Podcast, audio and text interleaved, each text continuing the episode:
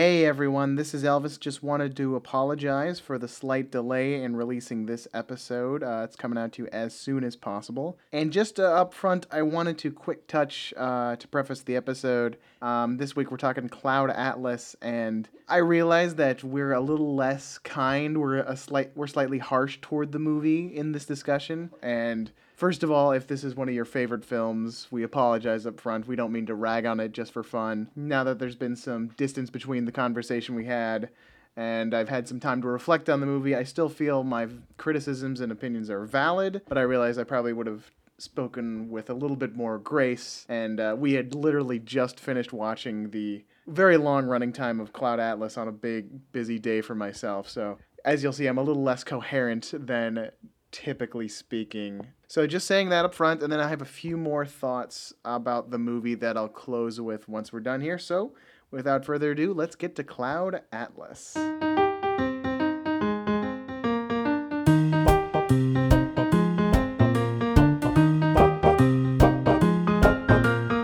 Howdy, partners, and welcome to Tom Hanks Giving, the uh, podcast where we dive through every single Tom Hanks film in his entire library.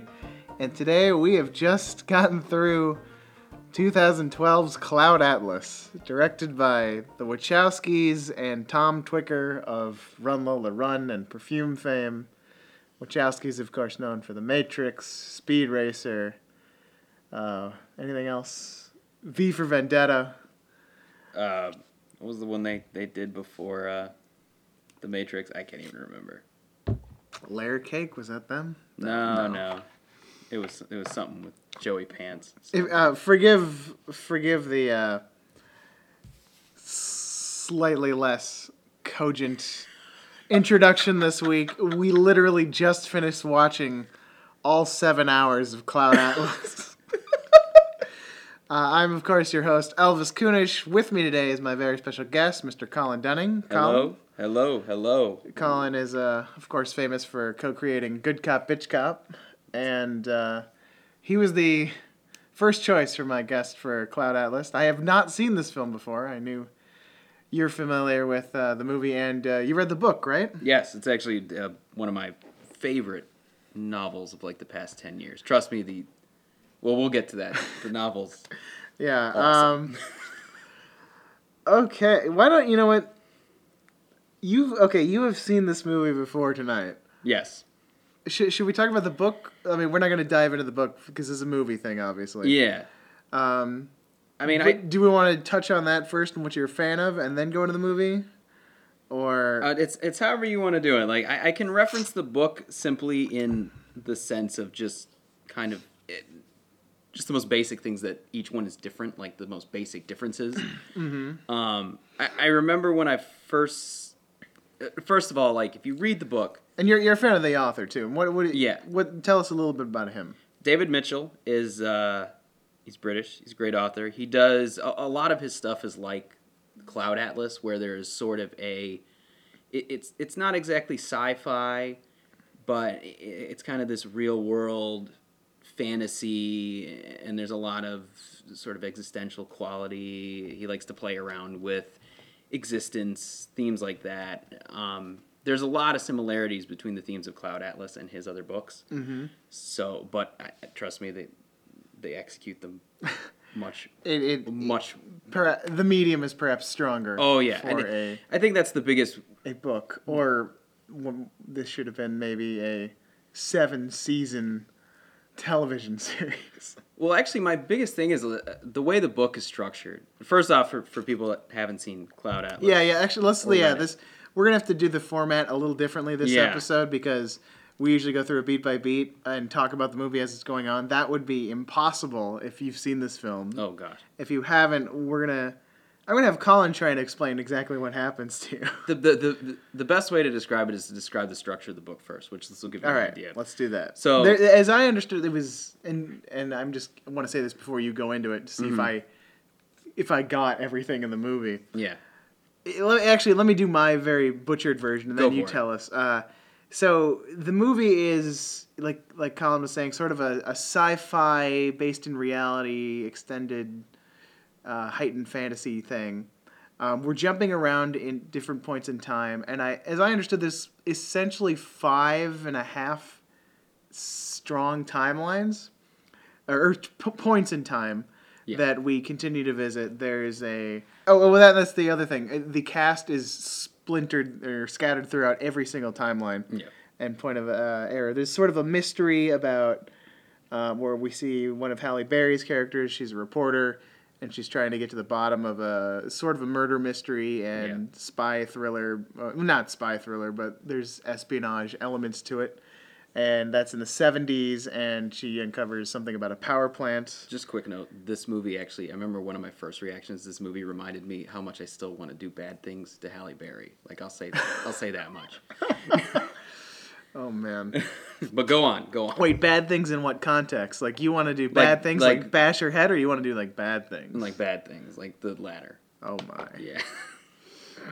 Okay, so there's that sequence. Uh, there's a uh, jumping far all the way back. There's like a sort of slavery-ish story where there's like a white guy who takes a stowaway, a black stowaway, um, and they become friends. But he's trying to be poisoned by one of Tom Hanks's many characters.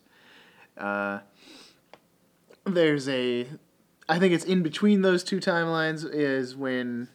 Um, and there's crossovers of actual characters who are from one era into another. And there's Yeah. there's one where it's like uh, this gay couple in Europe.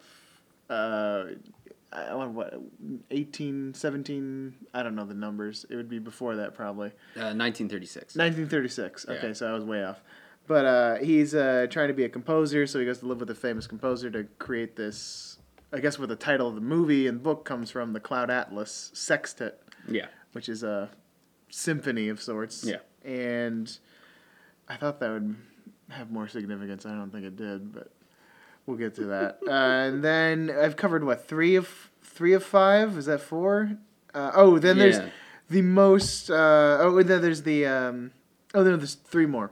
Uh, there's not the present, but there's the future where we have Doona Bae uh, is she's like a robot clone She's a clone. slave person. Yeah, she's a clone. The, basically, I guess in the future, they just. Well, I mean, they take the fetishization of Asian women and go full hog with it, and they like are sex slaves at some sort of diner, and they like live in little iPod sleeping.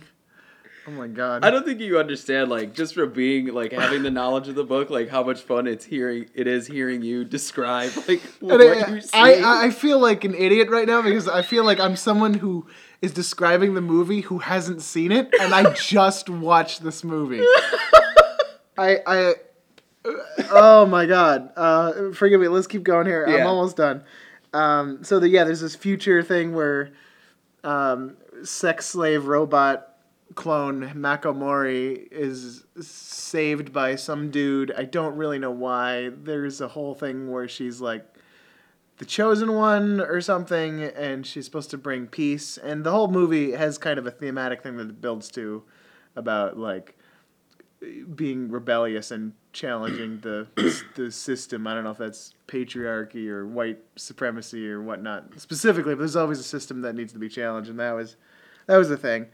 Uh, and there's like weird space fights and laser guns that is kind of cool, and it felt very Tron-y for a little while, and and then uh, we keep cutting back to this uh, bizarrely out of place Jim Broadbent story.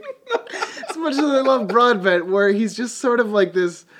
Well, it starts. Oh my god! Like Tom Hanks is playing Jesse Ventura and kills a Co- guy Cockney Jesse, Jesse Ventura. murders his, his critic. Which again, th- uh, this movie, I don't know if the author of the book has a lot of vocal critics, but I feel like this was the Wachowskis going up against some of their vocal critics uh, about their movies. Uh, they, a lot of people like David Mitchell, so I don't think. Um, so that must have been a. I don't know if it was in the book, but it felt like a very personal touch from them, uh, going after the critics. And then he, so he's like this dude who has a real job and is in society, and immediately gets like hornswoggled into being trapped in a old folks home by his younger but still really old brother. uh, and it becomes like this prison escape movie between four elderly people. And what the fuck? It's like we're jumping back from this this thriller with Keith David and Halle Berry being chased by an assassin, and then all of a sudden it's like, I know, I know, I'm an old guy trying to break out of what the, and you're like, this tone's all over the place, and then it all kind of culminates in this post post apocalyptic thing where I guess everything builds to essentially the apocalypse, but then of course there's after the fall, and we see Tom Hanks uh, reprising his role from Castaway. Uh, but he's got a small village of people Not that he's taking care of. No volleyball, and there's like this weird, um, cannibalistic. No, they didn't eat the people. I don't think, but there's like this other tribe of people who are like No, no, yeah, they were cannibals. they. Oh, they they Yeah, were yeah, the yeah, cannibals. I knew they right. mentioned that, but Yeah. I didn't. I didn't see him ever eat people. But like weird cannibal dudes that are like trying to kill everybody, and then Halle Berry shows up and she's like modern, but she's still homeless in the the apocalypse, and they're trying to contact space. I don't oh, know. was so fine. It's that's that's that's what I recall from Cloud Atlas. We'll get into more of it, but basically, this movie has a lot of stuff in it, and I mean, it it it lasts seven hours, and what actually happens? Eh, Go ahead, j- jump in here, Colin. Okay, so I, I will say that Tom Hanks plays a million characters, which you normally find amazing, and I'm gonna get to this. I only liked one of his performances. this is devastating for me as a Tom Hanks fan. I know, I know. So I'll I'll say this. Okay, so first off, bravo on describing what you saw in the movie. Did I get any of it right? From what you saw in the movie, yeah. See, here's the thing. I remember walking out of after seeing it from the theater, and I knew immediately that I would appreciate it more because I could fill in the blanks. Mm, Like there's a lot of things from the book that allowed me to go, oh, okay, well, I know what's going on here. And there's some things they left out. There's actually a huge piece of the Sonmi story that they left out that was actually Which one was Sonmi? that was the the fetishized uh, Chinese robot clone. Okay, so like Korean robot the one that girl. should have been its own which movie. is yeah, which is really just a clone. So the way the book is actually so the way this movie's structured is it really does like jump in and out of all these six different times. so they're jumping in the book too. no, no, no. Oh no. The book is done where so Ewing, the first guy and that's on the boat getting He's on the- yes. That's where it opens. Like you read the Pacific Journal of Adam Ewing. Okay. And it's and that section is written as his journal. Okay. And then about halfway through the journal, it stops. It's it cuts off. oh, and then you- we cut. Do we catch up and- with the guy who was reading the book? and then you go to Frobisher, who's the composer, And he's like, And you're "Oh, what happened to the rest of this book?" and you're reading the letters he's writing to Sixsmith. right. So, and it's written in the form of his letters. That's how you're following a story of Okay. him writing with Ayrs. And yes, he mentions I'm reading this book, The Pacific Journal of Adam Ewing, and I got halfway through and it cut off. So mm-hmm. you're like, oh, you're reading the book. You're like, me too. so then You're right there with him. That's fantastic. That didn't happen in the movie.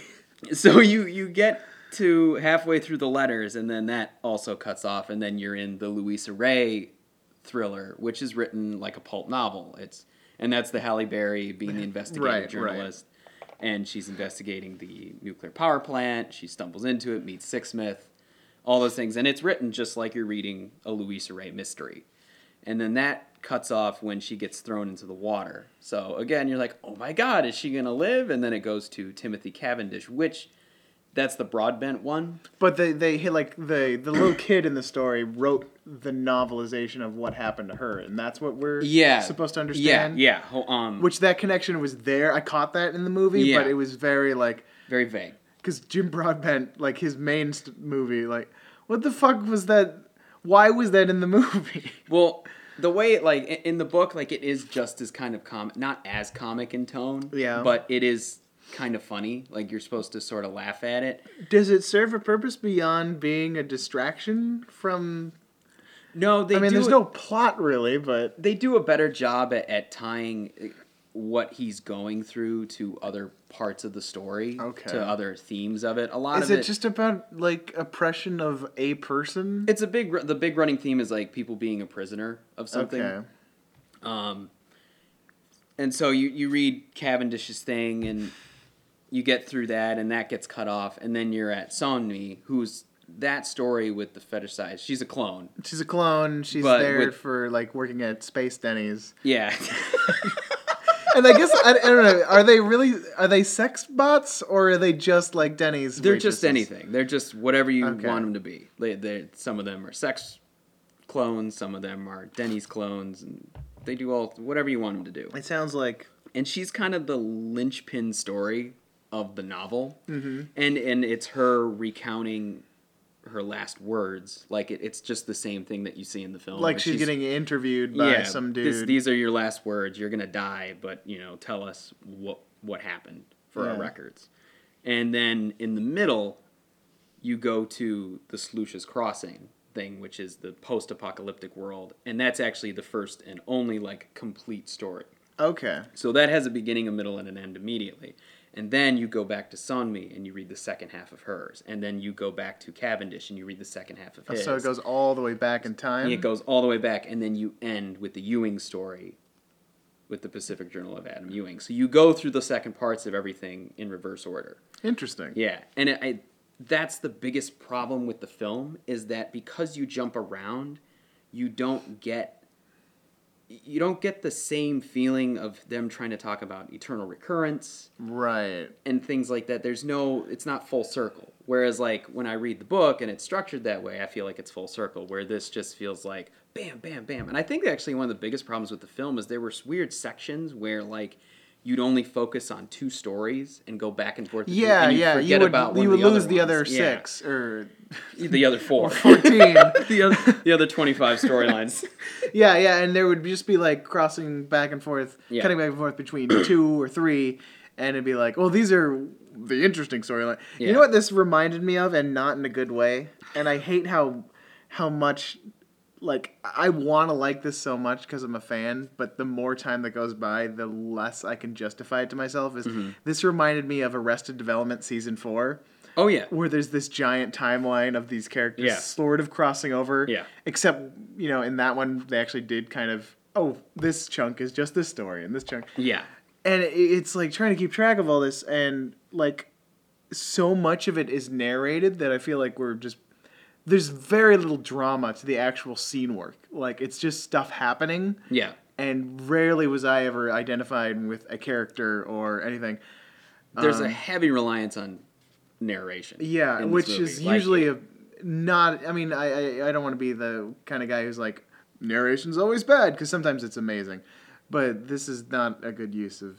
Like I, I get it because like the way you Yeah. describe the book that makes sense. Yeah. But that's that works for a book. This Yeah. is.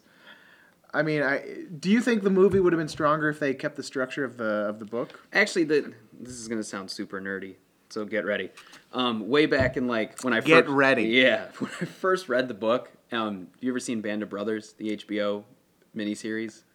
Uh, Tom It's a- Hanks wasn't in it. Was yeah, he? I know. He, So, pro- he produced it, so this uh, yeah, then then I don't feel bad. it's You okay. know, it's okay. Um, We'll do it at, at a, when we're running out of movies. We'll do Band of Brothers.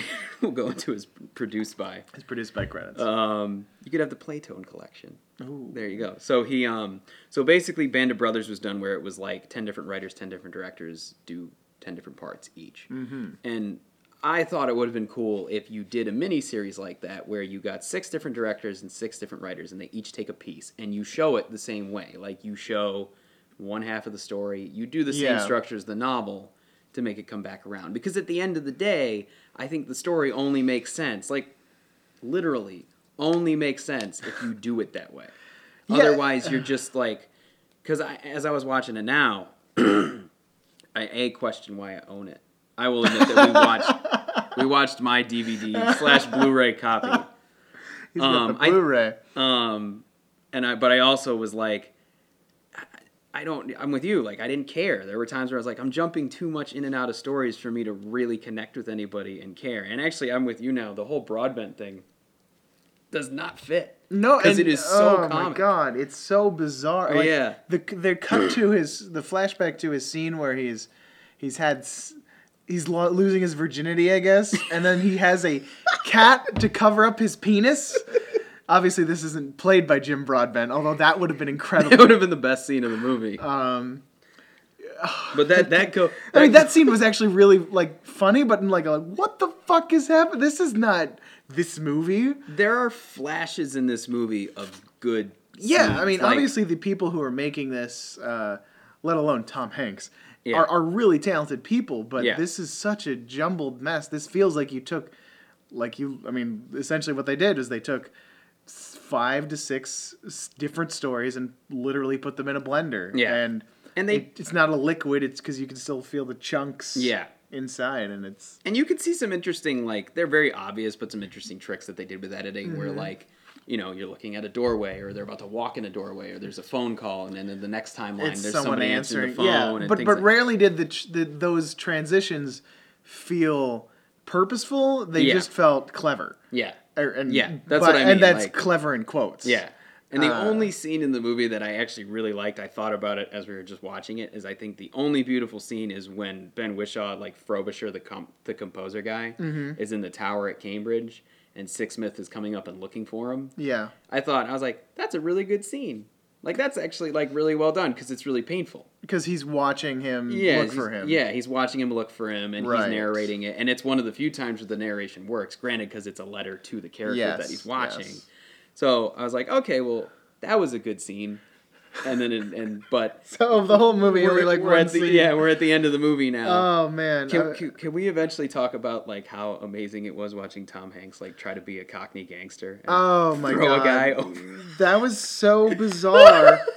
I, yeah, we let's get we'll get to. I mean, obviously this is the Tom Hanks podcast. Yeah. we're gonna talk about his all of his characters, but let's let's put the pin in that for just another minute. Okay. Taking this as its own, uh, as a movie, like I'm trying to think, does this is there a story there? Is it just stuff happening? Because for uh, for me, the filmmaking aspect of it rarely worked. I mean, there were certain little bits of scenes or little uh, looked pretty. sequences. I mean, there was it certainly looked pretty in a lot of places.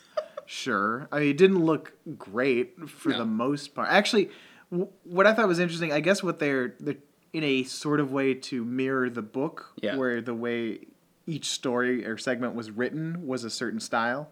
Like it was either the letters or his diary or Yeah. the novel, Yeah. uh, or the pulp novel. Well, that was the cool part of the book is that every I I was convinced while reading the six different stories that six different authors had written Mm-hmm. those parts, and that's where Mitchell's actually really talented, is he can change his voice really well. that's good. Yeah. Um. I didn't get that from this, and there was actually certain like Tom Tykwer directed two of the movies, and the Wachowskis did three. Was that what it was? Because they did the fe- two futures and one other. They did the they And did think- they did three and three, but yeah, Tykwer kind of got. Okay. But you're right, like that. It that's one of the problems is it felt very divided. Like you could tell, like this is a Tykwer Yeah, sequence, and this is a this is a Wachowski sequence. And yeah, you can tell it's Wachowskis when they have a fucking laser gung kung, kung fu battle Laser bullets. in the middle of it, and then we cut to fucking Jim Broadbent doing his hijinks, getting away from Nurse Ratched, played by Hugo Weaving. What the fuck was this movie? this was so obviously this was very divisive when it came out, and I can see why now because it's such a the movie's tone is all over the place and Yeah. not in a good way. Yeah. It's it, it- like I'm trying to think uh, taking it as a, as a movie as a whole um, on its own. It it like there are bits and pieces that work like most movies even the bad ones they don't you know it's not like the people aren't behind it Yeah. aren't working or talented you know there are certain tiny moments that are like oh this is a thing you know it's so it's not garbage No, yeah. but uh it doesn't flow together again i feel like the transition from scene to scene or the cross cutting like you'd get interesting visual cross cutting like i remember like there was a scene of feet running along the the mast of a ship uh, Yeah, when they were running along the, the and then, steel bridge. Oh yes, and yeah. then the, the future. Yeah. But that had for me had no purpose, like outside of this is a visual cut. There was no Oh, it just felt flashy. yeah, there was nothing about cool, either sequence that was commenting on the other sequences. Yeah. And they it sounds like I mean there was a lot of stuff where they were trying to talk about past lives and and it seems what like the book is really about. And that didn't really resonate for me. Well, it wasn't as like the book's not as not least- past lives, but like there's this It's just- resonance. yeah, eternal recurrence is just kind of the biggest, most obvious theme when you're reading the Which- novel. And and but the problem with the movie is that they have to like bash you over the head with it, as if they aren't doing it already by making like all these different actors play all these different Yeah. characters in different timelines. This is a movie that could have benefited from being a little bit more confusing. Okay, that's that's that's obviously not the case. if it was any more incredibly- confusing, I mean, I mean in the sense of, I feel like this movie could have benefited more from from being more subtle. Not that it would be easy to understand, but like the people who would have appreciated the movie would have been curious to find out. Wait, what is Yeah. this saying? And then dug a little deeper. But Yeah. because it's so kind of over your head, or yeah, banging it over your head rather. because in the, in the novel, like it, yeah, there's other characters that kind of like there are hints in the book that there are certain other characters that are recurring Mm-hmm. in the different stories. But most of all, the most obvious connection is the birthmark. Like it brings up the- Yes. the, co- the comet birthmark. There's like a birthmark. It's it's shaped like a comet. We Yeah. see it on at least one character from every timeline. Well, I guess it has to be one character from every timeline. Yeah, it- and, that- and we're to assume, is that just a cosmic recurrence, or is this like genetics passed on through all these people? cosmic. I think it's it's it's come off. It comes off more as cosmic. Okay. More obviously, you're supposed to be like, oh, it's like the soul, like the recurring soul, like passing through. I wanted to briefly say to the movie's half credit, like it did feel all. There was almost a bit where, the, like the novel had different versions, like different ways of telling each segment. Yeah. This it almost felt like every segment was kind of shot differently Oh, really? a little bit. Like I could I could sense it. It was kind of half-assed, but I, I feel like there it was there enough that I caught on to it. And maybe maybe maybe I'm projecting, but it felt like the mo- it, I most uh, strongly resonated in the uh, Louisa Ray segment, which Yeah. was in the '70s, and it looked to me like a '70s Absolutely. film. Yeah. Uh, like I mean, especially with Keith David there, it looked like They Live or something like that. And, and like the way the colors and the, the design looked, and especially that red in that elevator, Yeah. it looked like a grainier old movie, like almost like Henry Portrait of a Serial Killer. Which at first I was like, this movie looks trashy, and then it was like, oh, they're doing a thing. Yeah. Uh, and obviously, once you get to the Sonmi um, De- Space Denny's waitress uh, segment, Yeah. it's very flashy and glossy like Speed Racer, so that makes sense. Yeah. And uh, the the boat sequence, what was that character's name? Uh, Ewing. Ewing, the Ewing, Ewing. the very, the earliest in the timeline. Yeah. It looked like a History Channel original production, like the History Channel Pirates show. Mm-hmm. So, I mean, it's either trying. Uh, and the other segments, like I mean, the Jim Broadbent one took place in 2012, so it was current for the time.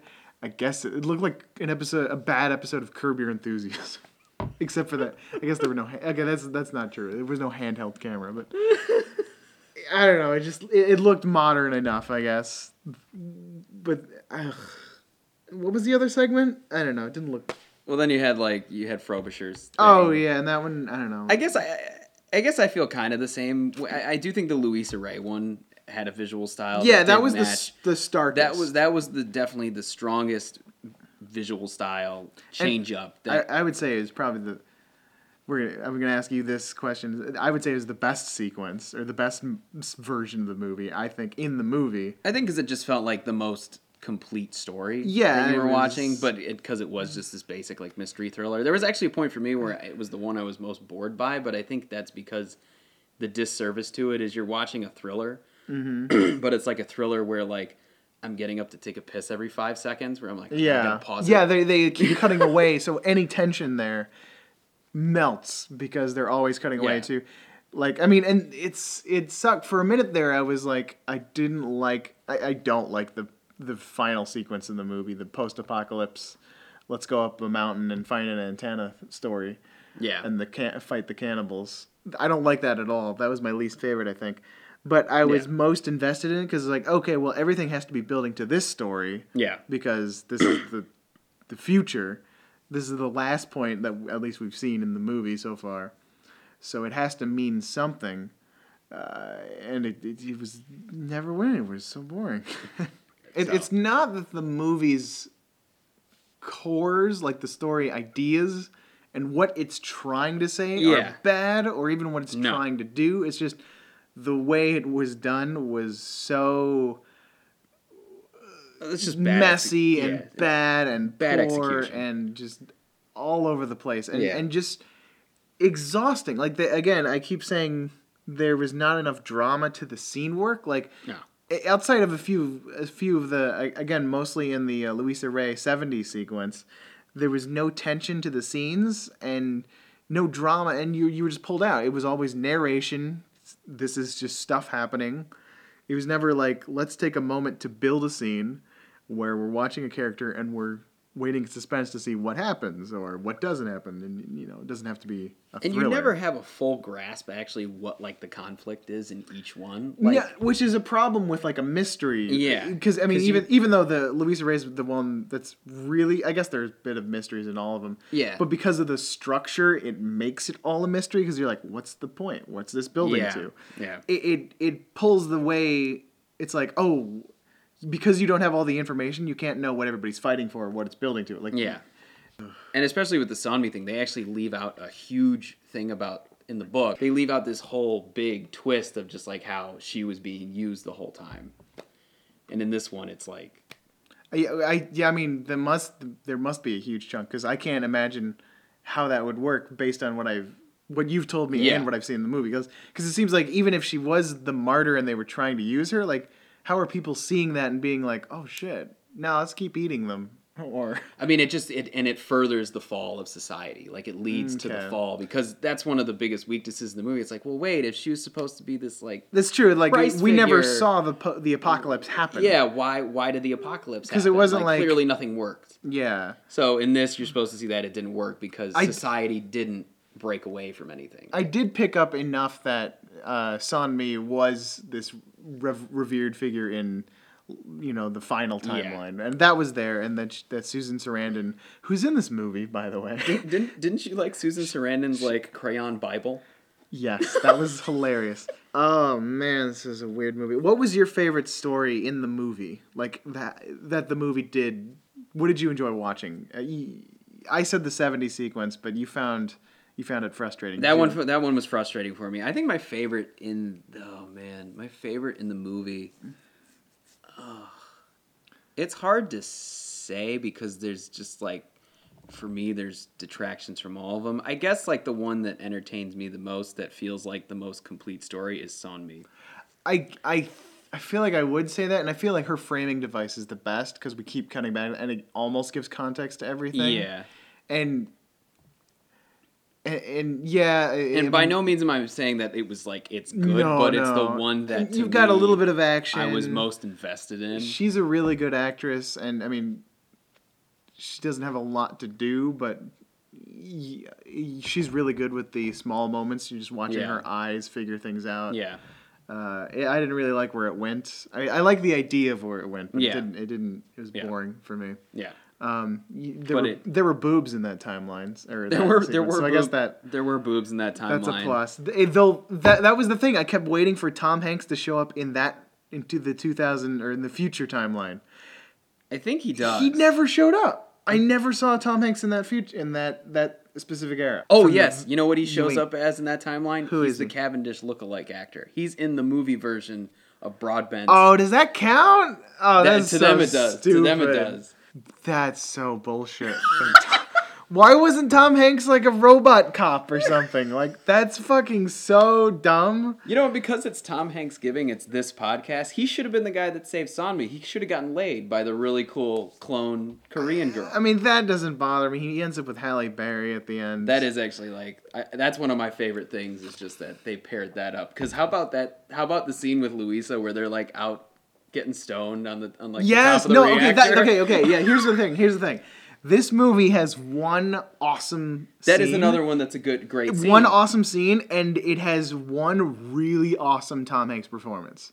I have a problem with all of Tom Hanks's performance, like, and I hate to say that because I'm such a Tom Hanks is the best, and he has a great range, but like the way it was directed, the way he pulls it off, ugh, Everything's everything's everything over the top. everything is over the top, or like the accents so phony, or like he just Let's just say miscast. But when he comes in as Isaac in the 70s sequence, Oh, yeah. he's so charming. It's like a breath of fresh air. It's like in the middle of the movie, and it's like, this is Tom Hanks. This is Yeah. because he, brings humanity to this character. He hits on the core themes of like, I feel like I know you, but I don't, and they, they talk about the stuff that's that's relevant to the movie's purpose. Right? So Yeah. so we're getting, and we know that means oh he can do it if you just give him this kind of material, like this character to play, and like he's charming, he's funny, like you can sense there's something between these two characters. There's actual chemistry in the Yeah. scene.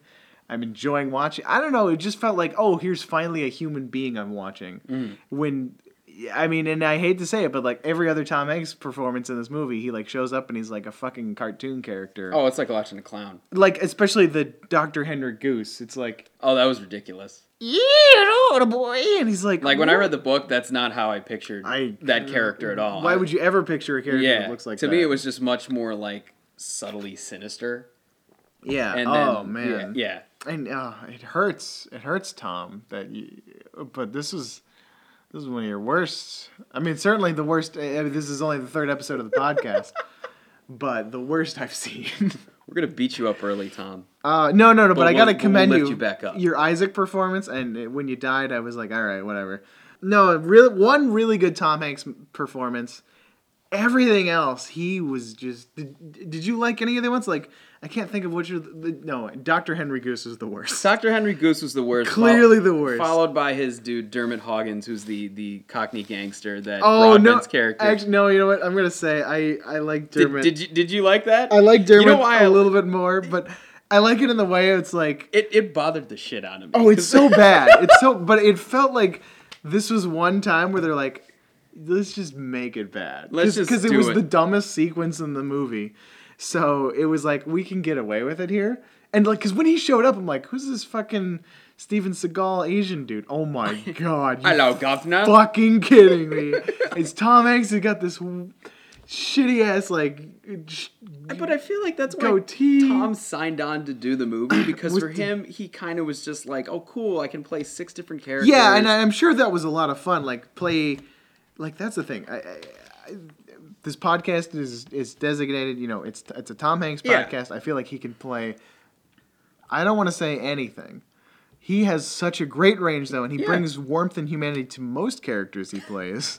Not in this movie, but I feel like this was an opportunity for him to play against his type, and you don't usually see Tom Hanks in like a fantasy or supernatural kind of movie. no, And I feel like that's probably to his credit because he's best cast in very realistic portrayals of of life. Even like I mean, sure, Big is a huge fantasy because Yeah. it's about a child who becomes an adult, but it's played in the real world. they're very grounded human It's- characters. yeah. it's he's he's the like you said, he's he's the best everyman. Like yes, he's a great everyman, but he can still and he's got great range. You're right. Like he's done plenty of roles where he's gone outside his comfort zone. Yeah. especially in recent years. which is great. He should continue to do that. Yeah, And, but like, this one isn't. This one is definitely not in that category. this one is like right. yeah. Henry Goose is the worst because he's just it's just this clown on a boat Mm-hmm. joking around, and then does he? I can't remember. Oh, then he's like the weird hotel. the hotel, which is a small part. It's a like, small to part, show up. but again, it's. I feel like Tom Hanks is like, make me as ugly as possible in this movie.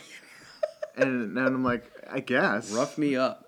And Isaac Sachs really was the best one. Isaac it Sachs was it great. It was a great. He was, he was a person. The fact that you remember his name too, like, Yeah. that's the thing. Like it really had to have stuck out because the only way I can follow any of the names in this movie is because of the book. That's really what. it Right. I'm sure. I, yeah, I bet I don't remember. I picked up a few character names, Yeah. but.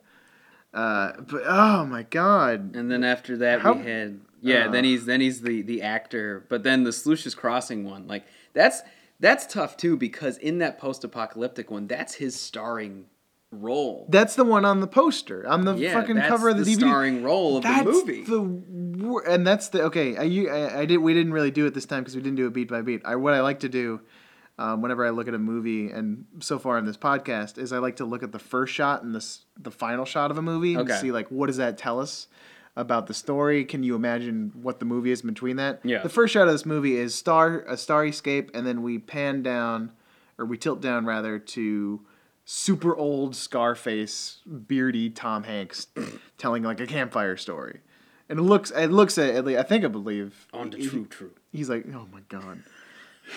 And it's like, okay, here we go. This is gonna be a movie about telling stories, which I guess makes sense. I, the final shot is essentially the reverse. We go from Tom Hanks and his uh, and Halle Berry up to the stars, and it's like, oh, the context is realigned because we're actually looking up at old Earth because they're off the planet now. Yeah, yeah, they're off. Which, which actually compared to the incredibly just going back through the movies we've done already on the show, the incredibly uh, obvious metaphor of the crossroads that we start and end with in uh, Castaway, and the just not really super significant first shot and last shot of Big, where it's like a computer video game, and then just him and his best friend walking down the street. yeah, This actually, I like that, but again, that's that's just kind of a weird nerdy thing I do. It doesn't actually say anything about the quality of a movie, but No.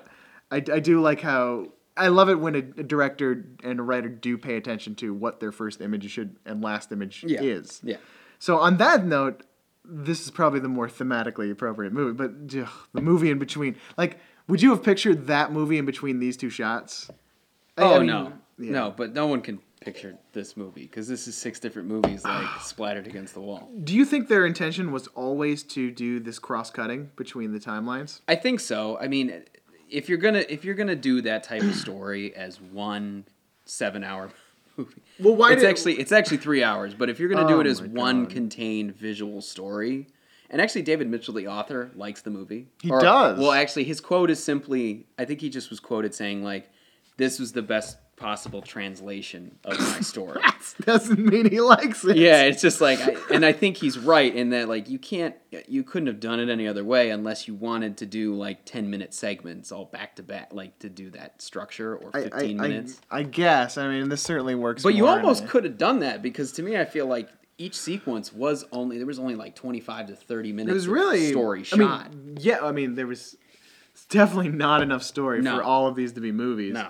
Uh, so if you would have just cut it down to the barest essentials, yeah, you could have done that. Yeah, think but I, would have been and I think they were thinking of the audience also. Like, well, if we do it that way, the audience is going to get really bored. We No, no, no, yeah, that that I completely understand. I also have Which this is this sneaking whatever. suspicion that they had to cut in between Yeah. timelines because uh, all the actors kept forgetting exactly how they did their accents. and They changed every time they shot a new scene. uh, that would not surprise me. You know the book, yeah. so that's cheating. But the movie itself, what can we learn from the movie? What what's the movie trying to say? Answer and answer this question first. Is this a good movie? No, no, it's not a good movie. Actually, you know what? We'll come back to that. eh, Although the answer you just said is correct. I jumped on. it What's this movie? No, no. What's this movie? What's this movie about? What's it trying to say? What can we learn from it? Well, I mean, there's the theme of eternal recurrence, but basically, what they tried to bring out with Sonmi's whole speech at the end is that y- you see, like, it's like a history of violence, kind of like here we are, you know, slaves to larger bodies telling us what to do, be it governments or just social norms or whatever. or, or you know, And we- certain racists Yeah. or sexists. we need not be afraid to stand up against that. We and that's what she's saying at the end. So it's Yes. the idea that the only way, and obviously, so there's a fall of society eventually because we just gave in to sexism, racism, um, you know, dehumanization, dehumanization, certain and everything just felt fell apart. The mo- but that won't change until we finally decide to look beyond ourselves and you know connect as humanity, and then we'll you know we'll be we'll, we'll evolve from that. Right. I think there was some Because there's a big like the, the the big part in the book is the book ends on the line like you know you'll just is Tom Tilda Ewing's Yes. wife, her father saying like you know you're just a drop in a vast ocean, right, and him answering well what is an ocean but a vast but not but a multitude, but a multitude drops. of drops. Which And I think and when you read the book I was like that's awesome. it is an awesome line. That's line. a great line, and it's It- a great ending line for a book because you're just like perfect. That Yeah. that t- is the story. Is just like us as humanity. Like it's about looking beyond ourselves. And that's the thing. Like I like that line a lot, especially the way I, I liked it in the movie. Except Yeah. it comes off incredibly cheesy in the movie, and I think that's because it's not the last line of the movie. That's what actually pissed me off. I forgot that. and it just now we were watching it. I was like, wait, like no, I mean, I understand you're gonna let Tom Hanks close the movie, but yeah, I know that they, him. they changed up the beginning. I mean, they changed it up by creating this like bookend, Yeah. like off-world story. Um, and I but guess I, that's what really pissed me off because th- I loved that last line because that sums up everything it's about. Like that's why I liked it because the biggest thing you take away is that it's it, Mitchell saying like these institutions that these negative institutions of human history came from like selfish needs. it's just people. And, and yes, we need to break away from that and just see that we're all the same. We're all people, and Mm-hmm. that there is a vast connection. You know, it doesn't matter if you say it's because of God or whatever your philosophy is in life. At the end of the Mm-hmm. day, we have to look outside of ourselves and see that there's other people in this universe. And once, and like I said, once we do that, we can evolve. And that to me is why that vat the multitude of drops line is so important. But then they like do it up with like Grandpappy. that was a great oh no Grandp. Which Grand P just Grand P just sounds like what I took last night after I had a bunch of Corona. Like that was like it was just like Grand P and Grand Me or is it Grand or a Gra- I like Grand Me, Grand Grand Me. P or whatever. Grand P. But they end it with this Uh. whole that to me just felt super corny. Aside from the fact that I'm simply rooting for Tom Hanks like scoring Halle Berry. Yeah, it's like I mean, well done, nicely dude. done, dude. All right, uh, let's move on. Uh, so okay, that's we talked about kind of what this movie's about and everything. Do you, uh, can you say good movie? No, absolutely not. Yeah, we're going back to the good or bad. Yeah. No, it's not a good movie because it's just it's way too uneven.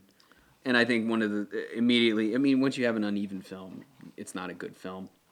It's way too uneven, and no one's gonna get it. Like anyone, actually, I I know my mom for sure, but there's other people I talk to that never read the book that were just like, "What the fuck?"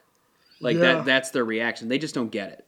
They don't know what to take away from it when they when they're done. Mm-hmm. And I mean, in the eye, like I hate to say it, but then you failed. Like your your your movie's failed. If no one's walking away from it saying the same thing that I'm saying, Yes. what to take away from it, then they failed. Because I know that that There's that's too much the stuff. And and and Tykwer's trying to do. Yeah, But you don't get that impression at there's all. there's far too much stuff. And they try to cheat it by having movie. Sonmi's last speech, and they try to cheat it by having these last narrations go Yeah, from cut. Mm-hmm. a couple characters.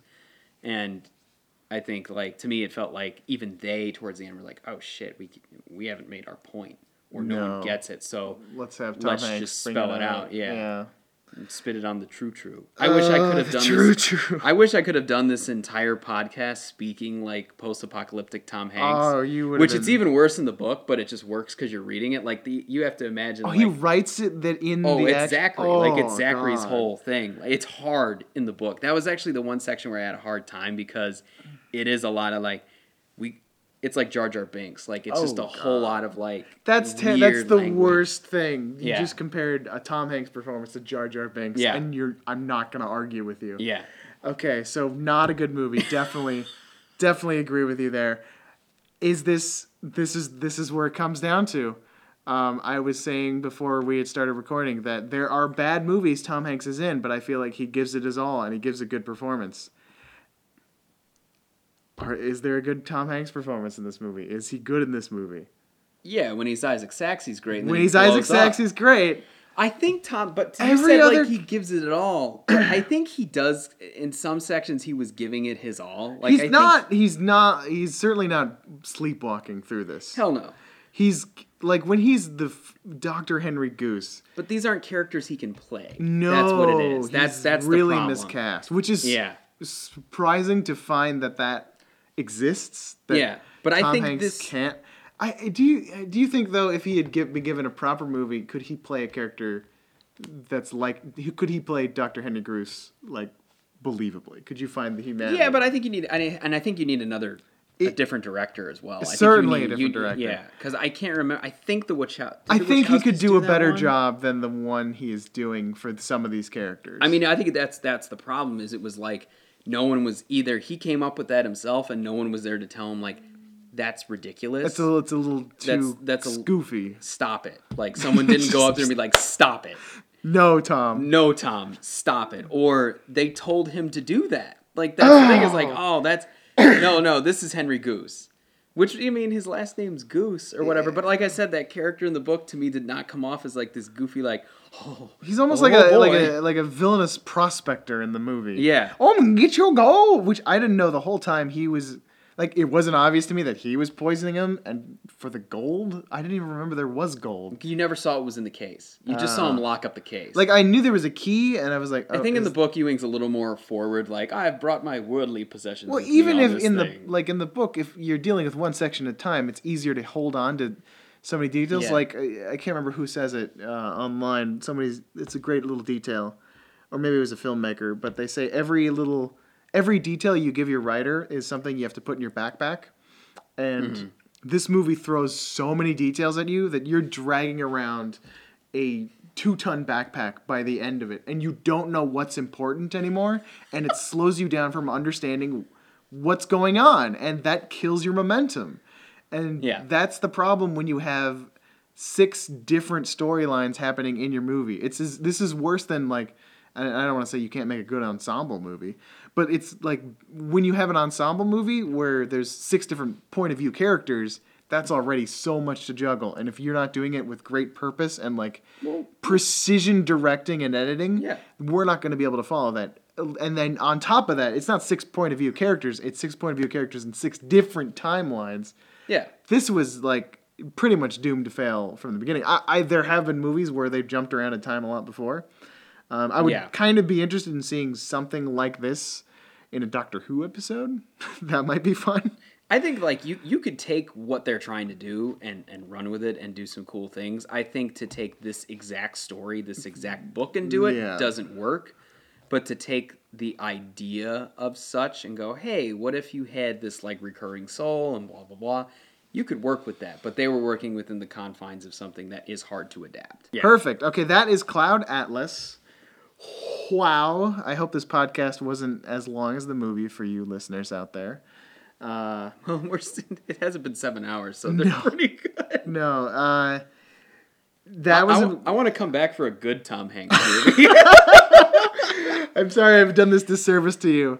Uh, there's always a lot to talk about when it's a bad movie, but you don't get many of those for Tom Hanks. So that's a, that was a By the way, for anybody listening, um, if you'd like to buy my cloud my copy of Cloud Atlas, uh, please contact me at my there. You can catch me on Twitter at General McCaddy, or you can catch me on Instagram. I'll be putting it up tonight for auction. Uh, the real Colin Dunning, which is the douchiest Instagram name on the planet. I know. It hurt me to say it just now, but if, yes. if you guys didn't know I got the real Colin Dunning for this podcast, Yes. you were sorely mistaken. Yes.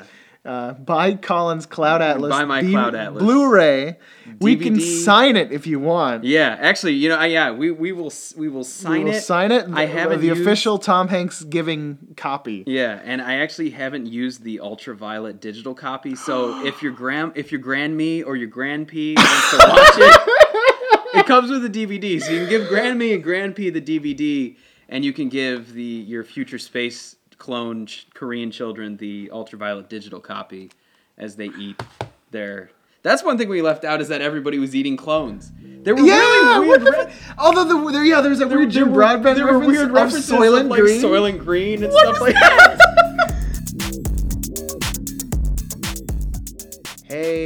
So how about that Jim Broadbent, huh? What a crazy guy. I actually wanted to talk real quick uh, a few things we left out in our discussion now that I've had time to think about it um, that I liked about the movie. Uh, to single out Broadbent again, I thought his performances actually blended better throughout all the different segments than Tom Hanks did, which is that Broadbent played better within this kind of a movie than Tom Hanks does. Um, I thought I thought he didn't stick out so much. Um, and another great thing about this movie is like here's Halle Berry acting in a period piece, and she's completely not defined by her race. That is uh, that is not an important part of her character, which is wonderful. And then there was a comment I made about the the two cuts uh, or this the hard cut from timelines where we're seeing uh, one of the characters run along the mast of the ship and we're just we have a foot shot and then it cuts to the future where we're seeing the same kind of feet shot crossing uh, the bridge and I, I commented that like it was